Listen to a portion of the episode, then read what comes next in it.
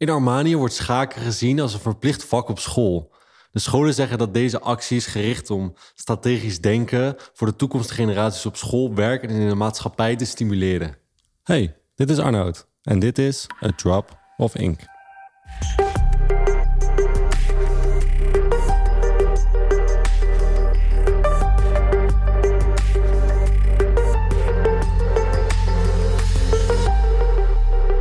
Als jij denkt dat schaken saai is en dat het alleen maar voor oude mensen is, dan dacht je net zoals ik. Terwijl schaken twee hele belangrijke concepten leert. En deze twee zijn patronen herkennen en anticiperen. Dit is een keer een test gedaan met een uh, normaal persoon zoals jij en ik en een persoon die heel goed is in schaken. En wat ze hebben gedaan is, ze hebben allemaal stukken op het bord neergezet en er werd gevraagd van, oké, jullie kunnen hier 10 seconden naar kijken en dan moeten jullie zoveel mogelijk stukken onthouden de gemiddelde mens die geen schaken speelt, die kon zo'n drie à vier stukken onthouden in 10 seconden. Maar iemand die heel lang schaken speelde en die een van de beste is van de wereld, die konden wel meer dan 15 stukken onthouden. Alleen de test was toen nog niet voorbij. Wat ze toen deden is, in plaats van dat ze de schaakstukken op de plekken zetten waar ze normaal konden staan, zetten ze het nu op random plekken neer. En ze kregen weer 10 seconden, de normale mens. En degene die goed was in, in, schaken en niet dat veel speelde, om het te herkennen. En toen opeens staat ze allebei rond hetzelfde aantal wat ze konden onthouden in 10 seconden. En dan vraag je bij jezelf af, maar hoe dan? En als je nadenkt, is het eigenlijk heel logisch. Want iemand die veel schaken speelt, die herkent de patronen, die weet waar elk stuk naartoe kan gaan, wat mogelijk is. En op het moment dat het onlogisch naast elkaar staat op manieren dat het in het spel niet mogelijk is, kun je het patroon niet meer maken in je hoofd. En wordt het voor die mensen even lastig als voor ons om zoiets te kunnen onthouden. Dat was onderdeel 1. Onderdeel 2 is anticiperen. En hier heb ik een mooi voorbeeld van, van Michael Burry. En dit is een man uit Amerika. En die zag de kredietcrisis aankomen in Amerika. En hij zag dat het type hypotheken, wat toen de tijd werd uitgegeven, dat het op zo'n manier werd gedaan dat mensen dat op een gegeven moment gewoon niet meer konden ophoesten. En zag dat er iets mis zou gaan. Dus wat hij deed, hij ging naar al die banken toe. En wat je doet, is je sluit een soort verzekering af. Om het even makkelijk te houden. En je zegt tegen de banken: ja, uh, op het moment dat het misgaat en dat het niet zo gaat, dan wil ik dit geld terugkrijgen. Dus je betaalt die bank een bepaald bedrag. Uh, dat is maandelijks. En volgens mij moest, je, moest hij ook een groot bedrag vooraf betalen. Uh, net zoals je bij een verzekering doet. En op het moment dat er wat gebeurt, dan krijg je geld uitgekeerd. Nou, dat is wat hij dus deed. En alle banken namen graag zijn geld aan, want niemand zag aankomen wat hij zag aankomen. Niemand dacht dat de huizenmarkt ging instorten. En iedereen zag dat het booming was en dat het juist heel veel mensen aan het kopen waren. En niemand verwachtte het. Maar hij ging bank af, langs bank, langs bank. En hij vroeg zelfs of de banken garantie wouden geven dat ze dat daadwerkelijk echt zouden terugbetalen. Omdat hij bang was dat zelfs de banken failliet zouden gaan en hem niet zouden kunnen terugbetalen. En voor de banken werd het toen nog grappiger. En die namen het nog minder serieus. En die dachten, ja, kom maar met je geld. En die gaven graag die bevestiging uit. Totdat dat gebeurde. En die man maakte toen 2,6 miljard euro winst door alles wat er gebeurd was. 2,6 miljard. En dit gebeurde door deze twee stappen. Hij zag het patroon wat plaatsvond. Dat mensen het eigenlijk niet meer konden terugbetalen. En wat hij daarop deed, ze anticipeerde op wat er ging gebeuren ging naar alle banken toe en kon op die manier voorsorteren op de rest. En maakte 2,6 miljard euro. Dat is een droom van velen. En het zijn deze twee skills waar ik het vandaag met jullie over wil hebben. En het zijn deze twee skills die het verschil maken in elk vak. Als je denkt aan bijvoorbeeld mijn vak in het maken van content. Als ik weet hoe jij op bepaalde manier bezig bent in je doelgroep en waar jij geïnteresseerd in bent, en ik zie het patroon wat jij aan het doorlopen bent en waar je allemaal mee bezig bent, kan ik daarop voorsorteren, kan ik content maken die je op dat moment nodig hebt. In sales is het precies hetzelfde. Op het moment dat je gesprek hebt, je probeer je te ontdekken wie tegenover je zit. Je probeert een patroon te herkennen hoe die persoon is, hoe die persoon nadenkt, hoe die persoon voelt, hoe die persoon uitspreekt. En op die manier op één lijn te komen om zo te anticiperen om iemand een boodschap te brengen in het hart, zodat iemand zegt van oké, ja, dit klopt en ik ga over tot verkoop. In branding doen we precies hetzelfde, alleen dan door alles wat we gebruiken en door non-verbale communicatie. En bijvoorbeeld ook in het ziekenhuis. Op het moment dat jij binnenkomt en ze zien bepaalde signalen die jij hebt. En je lichaam die bepaalde signalen afgeeft. En op een gegeven moment kunnen die doktoren herkennen van oké, dit en dit en dit en dit gebeurt. Oh, dan is het waarschijnlijk dit. En er wordt dan precies getest daarop om te zien of ze zeker zijn. En op dat moment is het anticiperen op wat er gaat gebeuren. En ik had dat ook met mijn hersenvliesontsteking. Toen ik naar het ziekenhuis werd gebracht, ik weet er niet heel veel meer van, omdat ik toen bewusteloos was. Maar op het moment, ik kreeg allemaal bloeduitstortingen over mijn lichaam. En je zag dat het langzaam aan het wegtrekken was. En ze wisten dat er een aantal signalen waren, bewusteloosheid en nog meer van een hersenvliesontsteking. Dus op het moment dat je dan in de ambulance zit naar het ziekenhuis, wordt erop geanticipeerd. Een team staat klaar om je te ontvangen, antibiotica, kamer, alles erop en eraan om ervoor te zorgen dat ik het overleef. En omdat hun het patroon herkennen en hun konden anticiperen, zit ik hier vandaag en kan ik jullie hier vandaag over vertellen. En dat zijn dus deze twee skills die we in elk vak, in elke persoon zien die ergens goed in is en wat hij doet en die problemen kan oplossen. Omdat deze twee ervoor zorgen dat wij op de juiste manier problemen kunnen oplossen, maar ook in de toekomst ervoor kunnen zorgen dat we beter met problemen omgaan. Of dat wij op tijd zijn of dat we kunnen innoveren. Als we deze twee skills niet hebben, dan wordt het heel lastig om als bedrijf te groeien, om of als persoon voor te sorteren op wat er gaat komen. En dan is controle nemen over je leven heel erg lastig. En dit is precies wat schaken leert. Patronen herkennen, zien wat er voor je op het bord gebeurt. En daarop kunnen anticiperen op wat je zelf kan doen en wat een ander kan doen. Bij schaken heb je altijd drie fases. Je hebt de openingen, je hebt het middenstuk, om zo maar te zeggen, en het slot. Ik weet even niet wat het precies de termen zijn. Ik ben ook nog niet heel ver in het spel. Maar dat zijn de drie stappen, om het zo maar te zien, in schaken. En de eerste stap, dus de openingen, is dus heel erg belangrijk. Want als je een bepaalde opening speelt, heb je daar dus een andere opening op die je daartegen kunt gebruiken om ervoor te zorgen dat iemand niet direct je vastzet of op een bepaalde manier de overhand krijgt. Dus openingen uit je hoofd leren is heel erg handig, omdat er in het begin maar een aantal opties zijn die je kan doen. En het zijn er heel erg veel. Er is onderzoek naar gedaan. Er zijn volgens mij 1327 openingen die officieel een naam hebben gekregen. En daarop zijn ook nog heel veel varianten. En dat komt natuurlijk omdat je met schaken alle kanten op kunt gaan. Maar als je heel goed kan worden in openingen herkennen. En je weet op een gegeven moment wat alle mogelijke opties zijn, of de meest gespeelde mogelijke opties.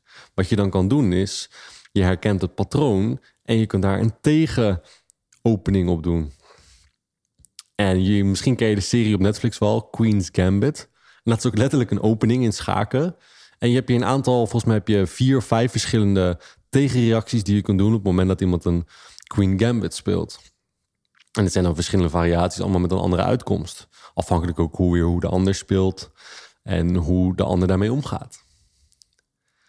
En dat is dus in schaken een heel erg belangrijk aspect. Want als je in het begin al de overhand verliest, of niet kunt herkennen waar iemand naartoe gaat of wat iemand wil doen, is het middenstuk en het slot winnen heel erg lastig. En we kunnen ook alleen maar anticiperen op het moment dat we weten wat er voor ons gebeurt. Dus als wij zien van oké, iemand speelt deze en deze en deze opening. En je weet dus van oké, dit is hoe die opening gaat. Dit is welke stukken waar en waar komen. Weet je het patroon, je weet wat er gaat komen. En kun je anticiperen. Kun je daar een tegenopening op spelen.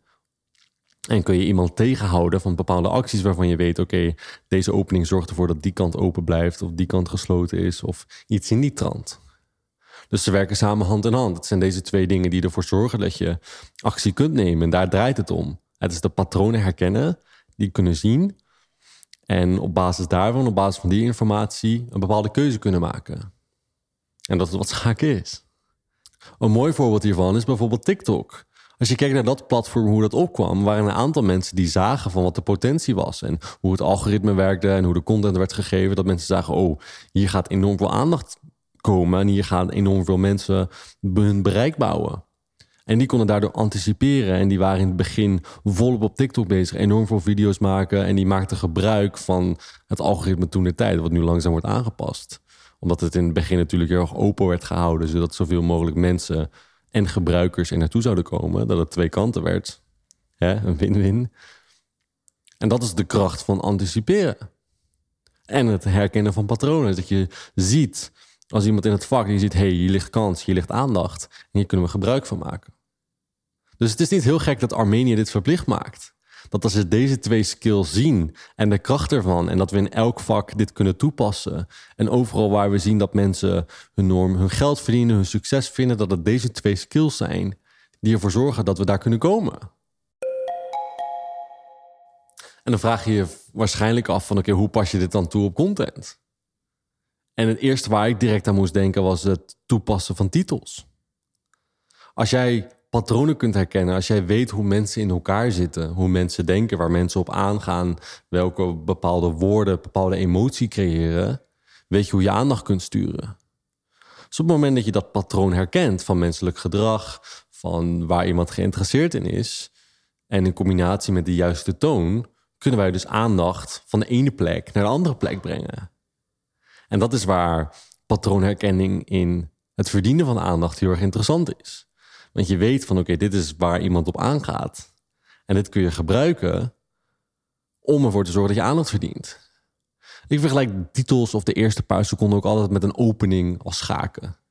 Er zijn enorm veel variaties die je kunt gebruiken voor het openen van content. Maar allemaal hebben een eigen manier van aandacht verdienen, van iets uitleggen, iets introduceren. En dus weten welke openingen je hebt en waar mensen op aangaan is de kracht van aandacht verdienen. Maar dat heb je bijvoorbeeld ook met de content ideeën. Stel je hebt een hele specifieke niche. En je weet dat mensen in die niche een bepaalde weg doorlopen en een bepaalde dingen interessant vinden. En je kunt herkennen van oké, dit vindt die persoon misschien interessant, dit kan die persoon leuk vinden. Denk bijvoorbeeld aan iemand die gaat trouwen het moment dat je gaat trouwen, weet je heel duidelijk van oké, iemand die gaat waarschijnlijk een dienst houden, die moet een locatie hebben, die wil iets met foto's doen, een hele mooie dag houden, die wil een stukje doen, familie wil iets geven. Er zijn een heleboel elementen die je kunt herkennen. En die je kunt halen uit andere bruiloften, waarin je een bepaald patroon kunt herkennen, een bepaalde volgorde. En als je die weet, weet je ook van oké, op het moment dat iemand in trouwen geïnteresseerd is, en dit en dit en dit de interessepunten. En dan kun je dan bijvoorbeeld met content-ideeën wat mee doen. Als fotograaf kun je content maken die dan voor zo'n koppel ook weer heel interessant is. Dat het niet alleen foto's zijn, maar ook bijvoorbeeld hoe iemand mooie plekjes kan maken, unieke foto's. Of hoe ze iets kunnen doen met aankleding in combinatie met fotografie. En dat is ook een stukje patroon herkennen. Weten hoe je doelgroep in elkaar steekt, wat ze allemaal willen en graag ontvangen. En hoe jij daarin iets kan toegeven. En dat is anticiperen. En een mooi voorbeeld wat ik altijd gaf was over aandacht, was toen ik een keer met OV reisde en ik kwam hier bij Rotterdam in Beurs terecht en dan ga je naar boven met de roltrap.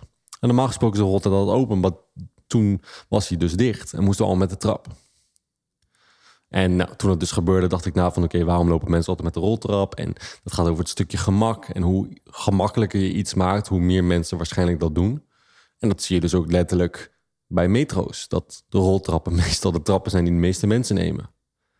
Dus als je weet dat dat een patroon is, dat mensen kiezen voor gemak, vaker voor gemak dan niet, en daar is onze hele cultuur nu in Nederland bijna op gebouwd, is op dit stukje.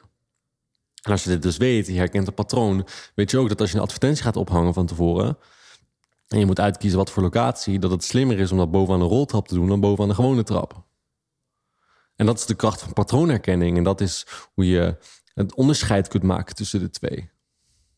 En om je te helpen met je content wil ik jou de belangrijkste patronen geven om te leren herkennen, die, waarvan ik denk het meest belangrijk zijn en die de meeste impact maken.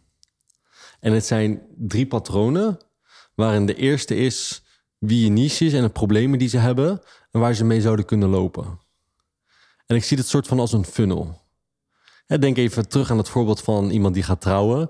Je kan ongeveer anticiperen welke dingen iemand nodig heeft, wat iemand graag wil, wat er geregeld moet worden, wat erbij komt kijken.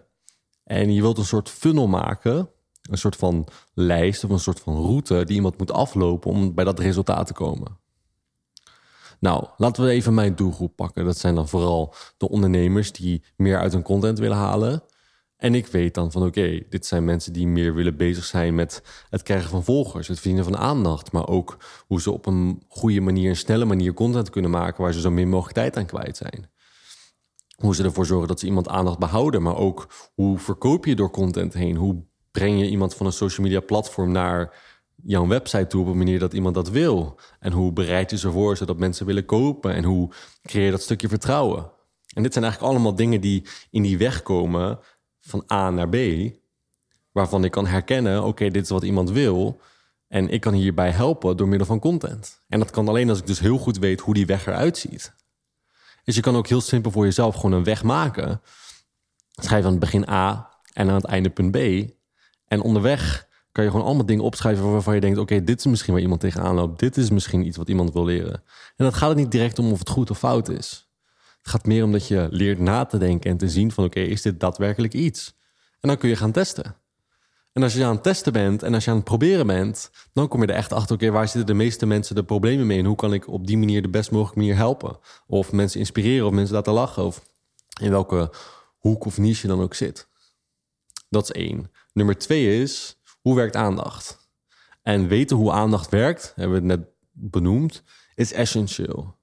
Denk even aan YouTube. Als jij op YouTube scrolt, dan is het de titel, de thumbnail, die er waarschijnlijk een grote, grote invloed op heeft of jij een video kijkt of niet. Of jij 10, 15, 20, misschien tot wel een half uur een video gaat kijken, je tijd gaat spenderen. Dus weten hoe je iets kunt maken voor een ander waar iemand geïnteresseerd in is, is zo erg belangrijk. In elke vorm van content. Dus als ze willen dat iemand zijn tijd investeert, zijn aandacht investeert. En ik vind de term in het Engels wat heel mooi, paying attention. Dat iemand letterlijk betaalt in aandacht. Is het heel erg belangrijk om zo snel mogelijk duidelijk te maken van hey, dit is voor wie het is en dit is waarvoor het is. Want als we dat niet snel duidelijk kunnen maken in de wereld waar we nu leven en alles moet snel, hup, hup, hup, hup, dan wordt het heel erg moeilijk om de aandacht te verdienen van een ander als we niet duidelijk zijn en direct. Dus dat patroon herkennen, weten van waar mensen op aangaan, in combinatie met je doelgroep. Want je doelgroep heeft natuurlijk ook bepaalde interesses. En hoe gebruik je bepaalde afbeeldingen of woorden die mensen kunnen herkennen, zodat je die aandacht kunt krijgen. En er zijn een heleboel aspecten die hierop aanspelen. Maar dit patroon kunnen herkennen, weten waar mensen op aangaan, wat werkt qua aandacht. En dit speelt grotendeels bij je doelgroep dan is dat zeker een patroon waarvan ik zeg: leer deze, maak dit je eigen. Want dit zorgt ervoor dat mensen sowieso je content gaan lezen, je content gaan luisteren. En dan komen we bij punt drie, en dat is aandacht behouden. En aandacht behouden lijkt misschien niet zo interessant, maar is zo belangrijk. Heb je wel eens gehad dat je een video keek en dat je halverwege dacht, mm, niks meer aan, je gaat weg. Of dat je content aan het consumeren was en halverwege dacht oh, dit is niks meer je scrolt weg. Zo zonde. En heeft ook zo'n impact, ook op algoritmes. Meestal praat ik liever niet over algoritmes, maar hè, als we een beetje pijn erin willen douwen, dan zeg ik van, kijk daar ook naar. Dat heeft daar ook invloed op. En dat zorgt weer dat content minder gezien wordt. En dat is natuurlijk niet wat we willen. We willen de aandacht verdienen van een ander. Dus aandacht kunnen behouden, weten hoe dat werkt, is essentieel. Denk bijvoorbeeld aan de film in de bioscoop. Hoe ze elke keer weer de aandacht trekken, elke keer iets nieuws gebeurt, hoe iets onverwachts wordt gedaan, hoe mini-verhalen in mini-verhalen worden gestopt. En al die elementen zorgen ervoor dat je aandacht erbij blijft. En dat je wil blijven kijken en dat je wil blijven zien van oké, wat gaat er nu gebeuren? Oh, wat voor tensie gebeurt hier? Hoe wordt er met emotie gespeeld? Want we kunnen dan wel heel goed zijn in de aandacht verdienen, onze doelgroep goed kennen. Maar als we de aandacht heel slecht kunnen behouden of we er een zooitje van maken tussendoor, dan wordt het heel lastig om mensen bij punt B te brengen. Dus deze drie patronen zijn zo erg belangrijk. Weten wie je doelgroep is in je niche en welk pad ze lopen. Dat patroon kunnen herkennen. Hoe aandacht werkt en hoe je aandacht behoudt. En ik denk dat die drie in content, als je daar je tijd in investeert, als je daar je aandacht in investeert, kom je denk ik zoveel verder dan dat je nu doet. En dan komen we nu bij de drie punten waarop je kunt anticiperen. En dat kan natuurlijk alleen als je patronen herkent. Dus om even de patronen te koppelen aan de anticipatie, is: oké, als je je doelgroep dus heel goed kent en je weet wat het pad is, wat ga je er dan mee doen? Je kan content maken. Je kan gewoon die ideeën pakken die erin staan, maar wat zou je nog meer kunnen doen? Je zou mensen kunnen spreken. Je zou mensen dit pad kunnen voorleggen. Kunnen kijken wat ze hiervan vinden, of dit waar is of niet.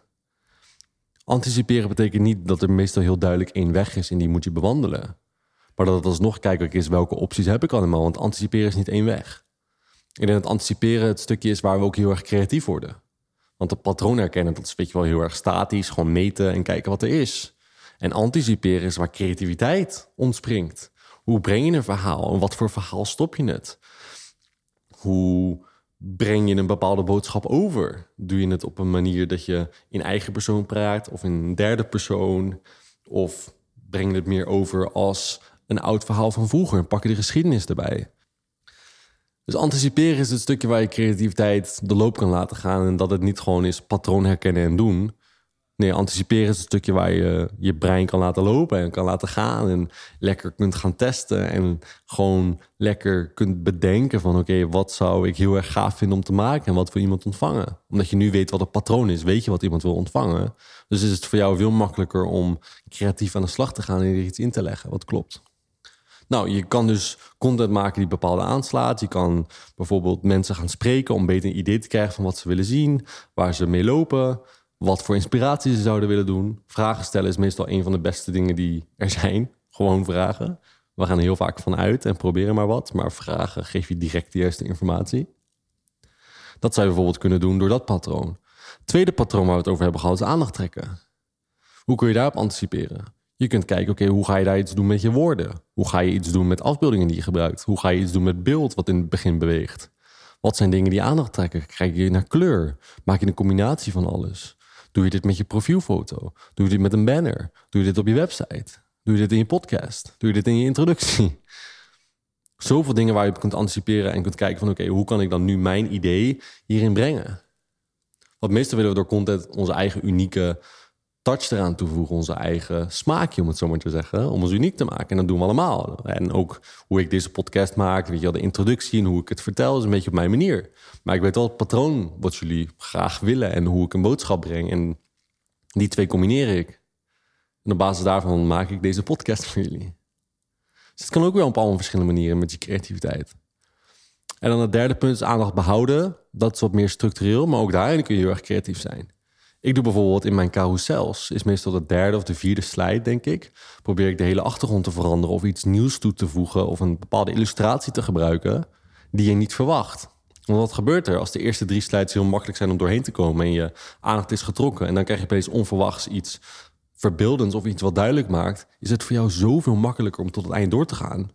En dat is een van de manieren die je kan doen. Ik doe gewoon een ander kleurtje of ik maak een illustratie. Gewoon om jou erbij te houden, bij de les te houden. Maar dat zou ook gewoon kunnen zijn door een video er opeens in toe te voegen. Of een animatie. Of een foto van mezelf. Dat werkt meestal ook heel goed. Daarin kan je ook helemaal losgaan, om het zo maar te zeggen. Dus de essentie van anticiperen. En ook het verhaal wat ik vertelde in het begin van de man die naar alle banken ging.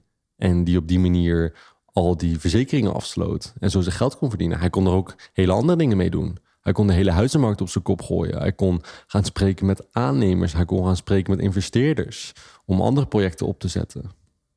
Zoveel dingen waar hij op kon anticiperen. En hij koos er op deze manier voor en werd daarmee stinkend rijk. Dus anticiperen is niet iets wat zo zwart-wit is als patronen herkennen en meten. Maar denk ik wel waar het leuke in zit en waar de creativiteit kunt laten ontspringen tot passie. En ik denk dat daar voor de meeste creatieve mensen de passie ook daadwerkelijk zit. Is een stukje anticiperen. Dus deze twee heel duidelijk uit elkaar kunnen trekken en zien welke betekenis ze hebben. En hoe ze tot betrekking tot elkaar jou bij een resultaat kunnen brengen wat ongelooflijk is. Is denk ik super tof. Dus zie content als schaken, zie je werk als schaken. En onthoud deze twee stappen heel erg goed. En probeer tijd in te investeren. Probeer er goed in te worden. Want als je dit onder de knie hebt, dan kun je zoveel. Dan kun je zo ver komen in deze wereld. En ik hoop echt dat je hier daadwerkelijk wat mee doet. Dat je dit niet alleen hoort, maar dat je hier echt mee aan de slag gaat. Want deze twee skills zijn mij nu ook zo aan het helpen als persoon zijnde, in mijn bedrijf zijnde, in hoe ik dingen maak. En hoe dit al zijn weg vindt, nu ik zo duidelijk zie dat het deze twee stappen zijn, is ongelooflijk. Dus ik hoop dat je hiervan hebt genoten. Ik hoop dat je volgende week terug bent. Maar bovenal, ga je mee in de slag. Leer schaken. Begin met zoiets simpels. Ik ben ook schaken aan het leren. Als je wil, stuur me een berichtje en dan gaan we samen een potje spelen. Ik vind dat helemaal leuk. Maar maak een stap in die richting om hier goed in te worden. Om hier bewust mee bezig te zijn, want het gaat je echt helpen.